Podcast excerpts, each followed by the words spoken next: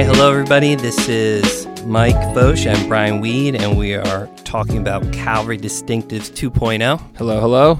And this chapter is chapter two of Calvary Distinctives, the book, and the chapter is church government here. So, um, the first thing before we even jump into it, uh, I want to say is, and Chuck Smith says this on page 19, we recognize, Chuck says, that the New Testament doesn't give a clear, definitive statement of God's preference for church government. So, yeah, this is this is not something that's 100% clear. We all know there's all types of arguments around church government.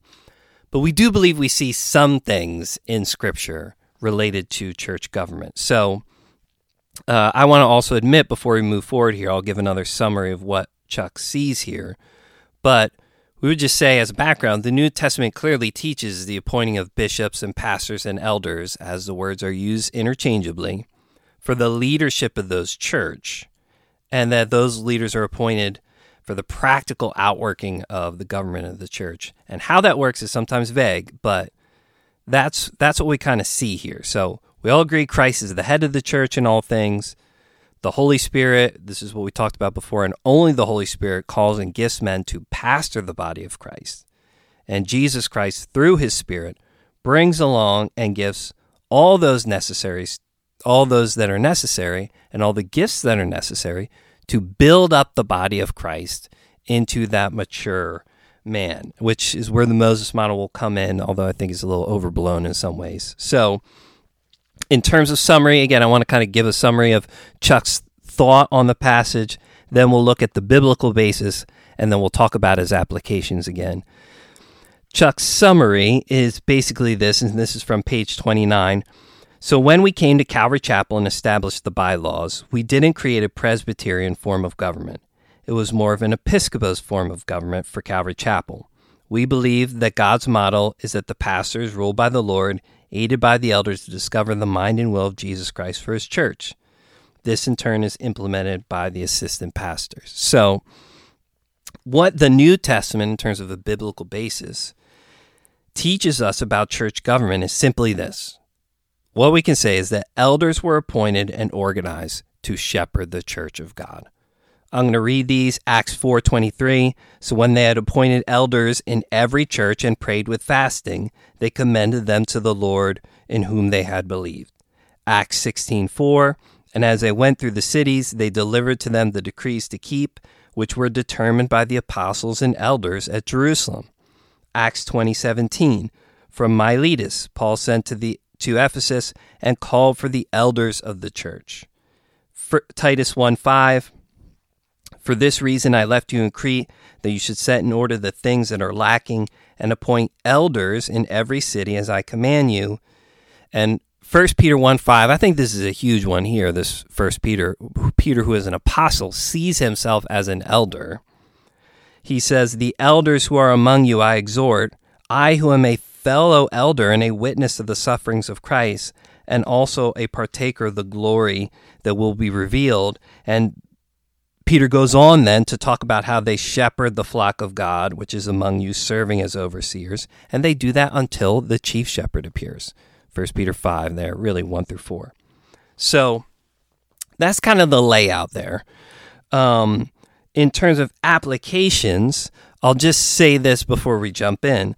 Chuck is admittedly unclear about the distinctions that he sees between bishops and elders and assistant pastors. He uses those words through the whole thing. He doesn't give a, a, lot of clear distinction between them because the main point he's trying to make here is that all things being equal, being what they're supposed to be, right? The pastor's not in sin or whatever. We're not talking about uh, a situation that things are falling apart the senior pastor should have leeway to be led of the Spirit and not under the authority of a separate outside group. And the assistant pastors God has brought along should be happy to help, and they're gifted of God to help that work. So, uh, this is where he gives the example of not being able to be led of the Spirit to even set up chairs in a circle. He talks about one Sunday just deciding he wants to put the chairs in a circle and have everybody kind of sing a cappella and then pray. And afterwards, the board comes to him and says, Yeah, we don't like that. Don't ever do that again.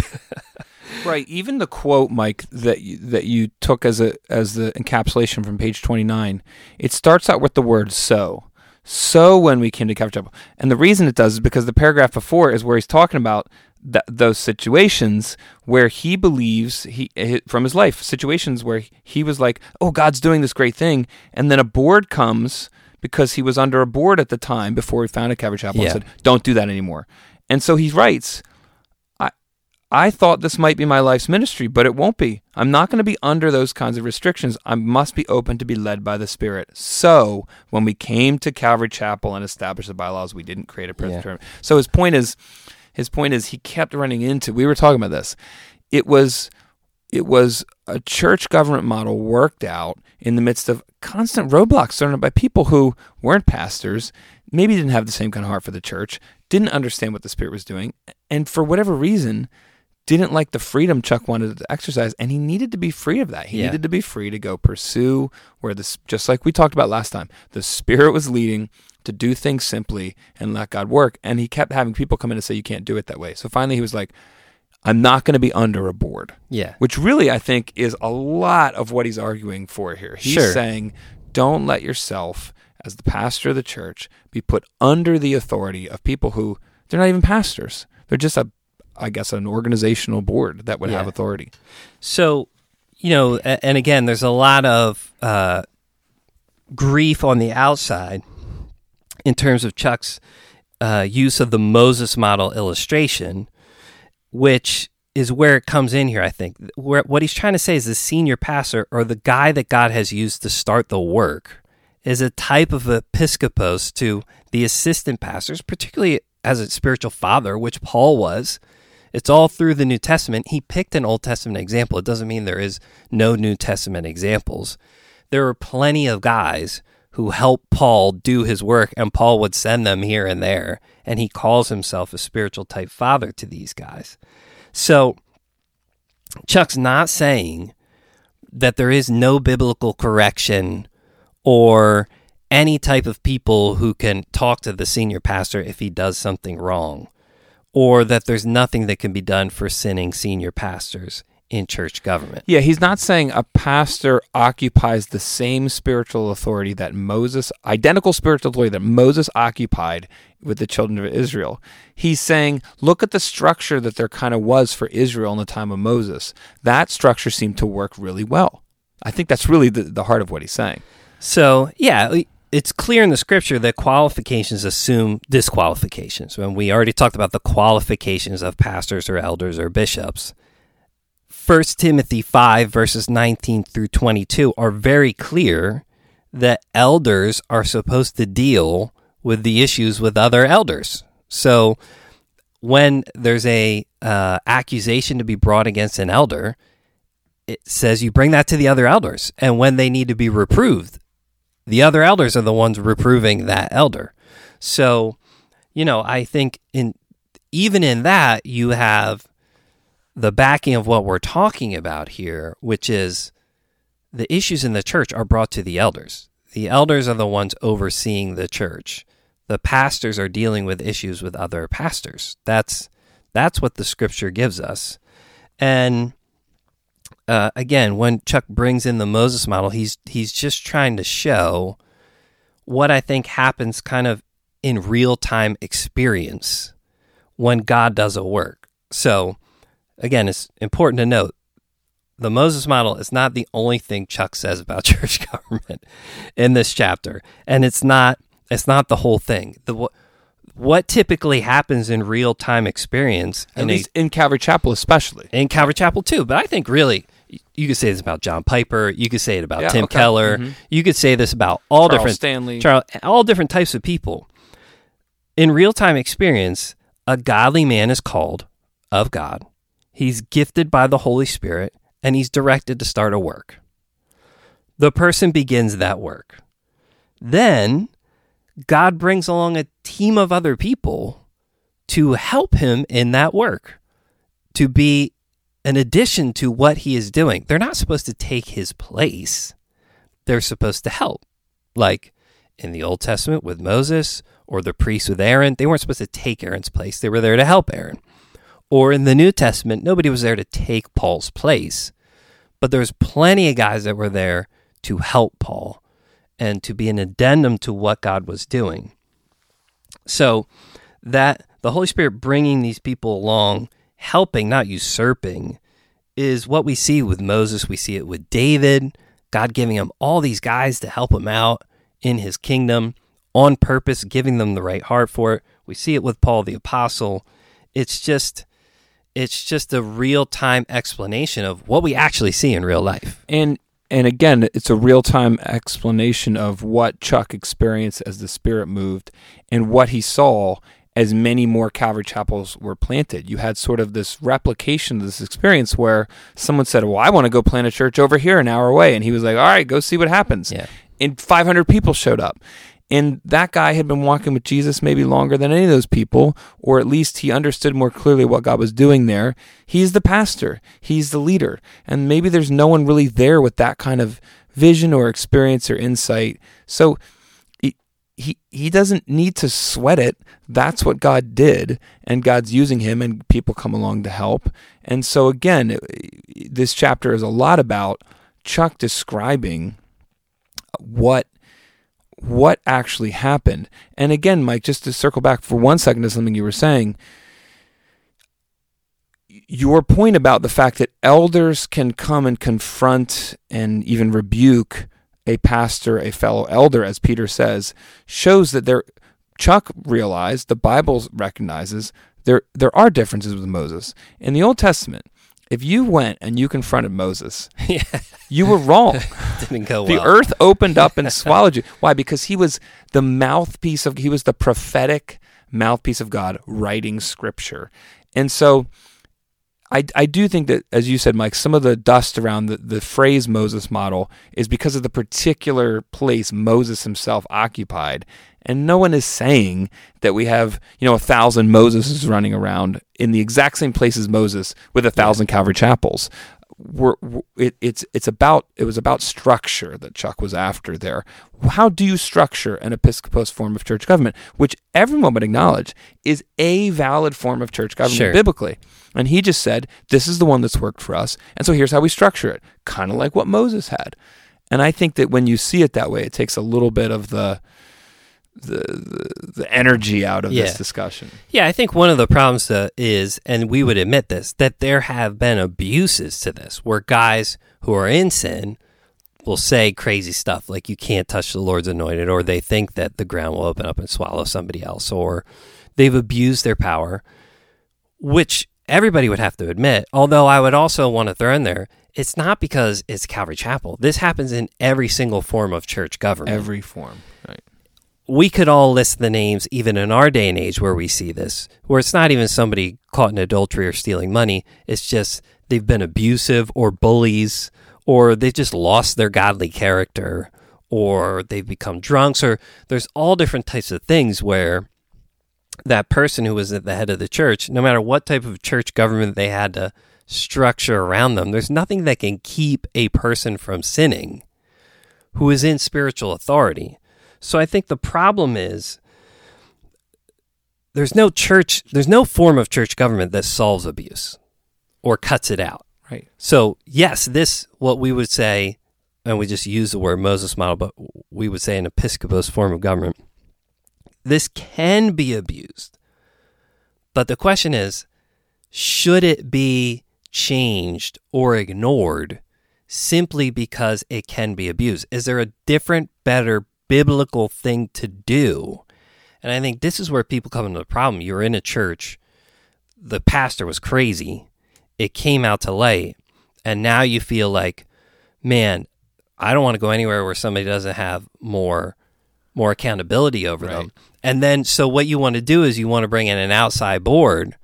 People's people's only answer is not what does the scripture say. It's I want to bring in an outside board to keep because I don't trust this guy who might be leading things, no matter where that guy came from or what he looks like.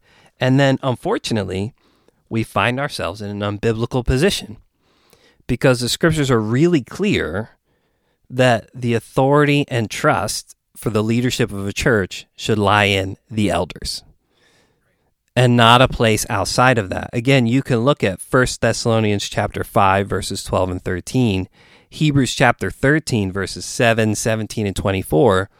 All of those passages mention the people that Paul or the writer is writing to, acknowledging there are people over you in the Lord. There are people leading you in the Lord, and to even love those people and hold them in high esteem. So we can say, man, there are abuses of this, just like there were abuses of the gifts of the Holy Spirit in the Corinthian church. But Paul didn't then say, man, we need an outside group to control the gifts of the Holy Spirit. The Right. abuses of something don't mean that we should then all of a sudden change the way something works. So, should we be on our guard? Sure. But we can recognize yes, it is possible for a person to be gifted of the Lord, start really well, gain a spiritual following, and then use that influence in a negative way and disqualify themselves because they abuse what's been given to them. But the answer to that is not let's throw out all authority lying in the elder or the pastor. and and this is part of what we've been saying in every episode. Could it be that a particular structure of any given church lends itself to this kind of abuse? Yes, if it's if it's a non-biblical outworking of that structure. Sure. We're saying there is a biblical outworking of, or a biblical model for the Episcopos form of church government, and you just said Yeah. it. It's to acknowledge that the authority in the local church is invested in the elders. That's a plural word, which even if you don't have a, a plural form of church government, it means there are people, there are men who have the authority to confront whoever may be acting as a senior pastor type in an Episcopal church government if there's any issues. So if if you have a church government where that cannot happen, sure, if that guy's totally godly, it's st- it's still going to be fine. Sure. But if he's not, well then you're going to run into problems. But but that's because you didn't listen to the scripture and establish a biblical form of your church government. Sure.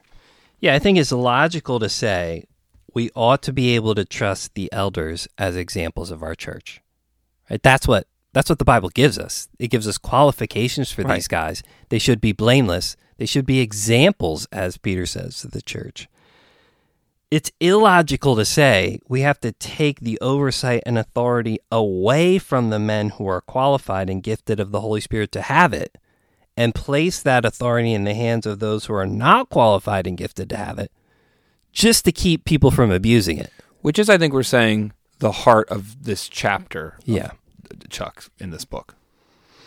Yeah. So again, the Moses model overblown in the sense of trying to say every senior pastor is Moses and has the mouth of God and should never be talked about. It's simply an acknowledgement that God uses certain men as leaders and brings other men around to help them. And there's a real time aspect of how that works out. And that even happens in the New Testament with elders and guys who start a work of God.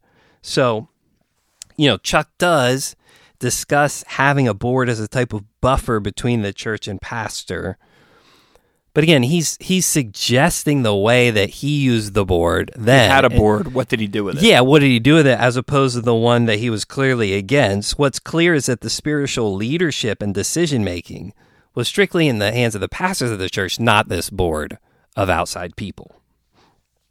So, again, we don't see scripturally a board of men uh, or even a whole congregation. It's pretty clear that we don't see the congregational rule as a biblical form of church government through the chapter are supposed to take precedence over the leadership of the pastors. The biblical authority to oversee the decisions of the church lays with the elders, be it one or many as the situation requires.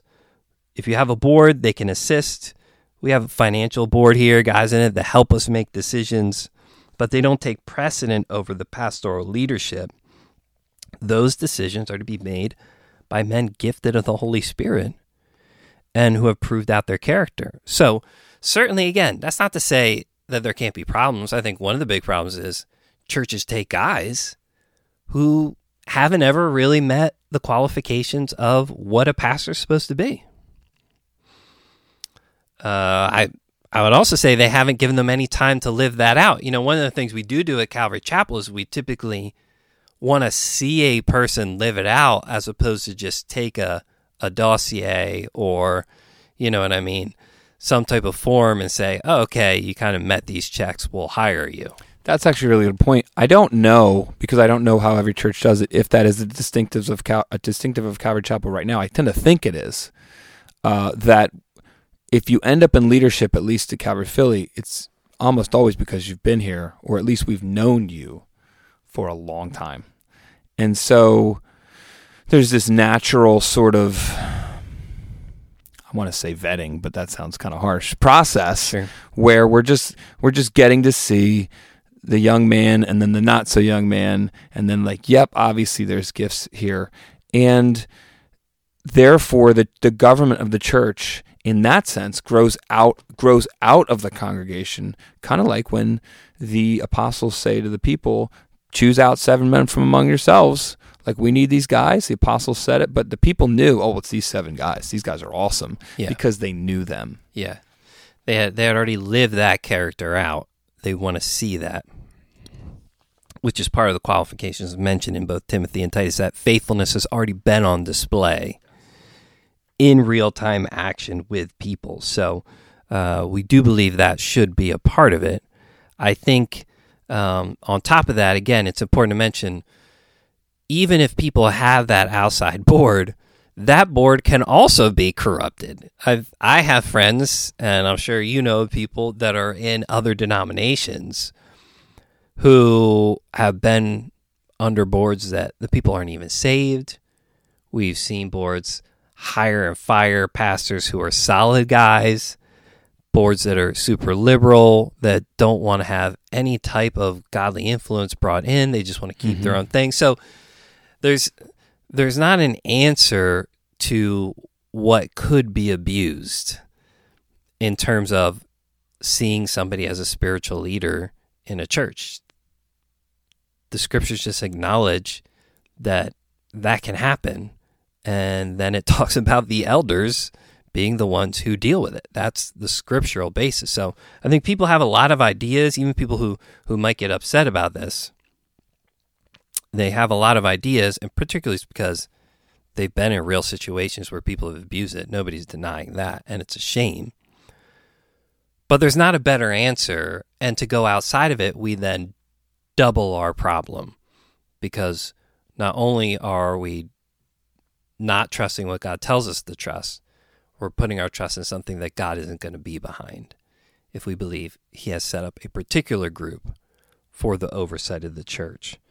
So again, just to finish the the mechanic structure isn't clear and I think that was simply necessary for church history because the church is so different all over the world this is a key point i think uh, all over the world. So some need bishops over an area with just a little bit of leadership, like Titus getting sent to Crete to put things in order because things are out of order. You and I, I know, have both been in Africa where we talk with guys who are pastors over five congregations five churches yeah yeah and there's nobody there.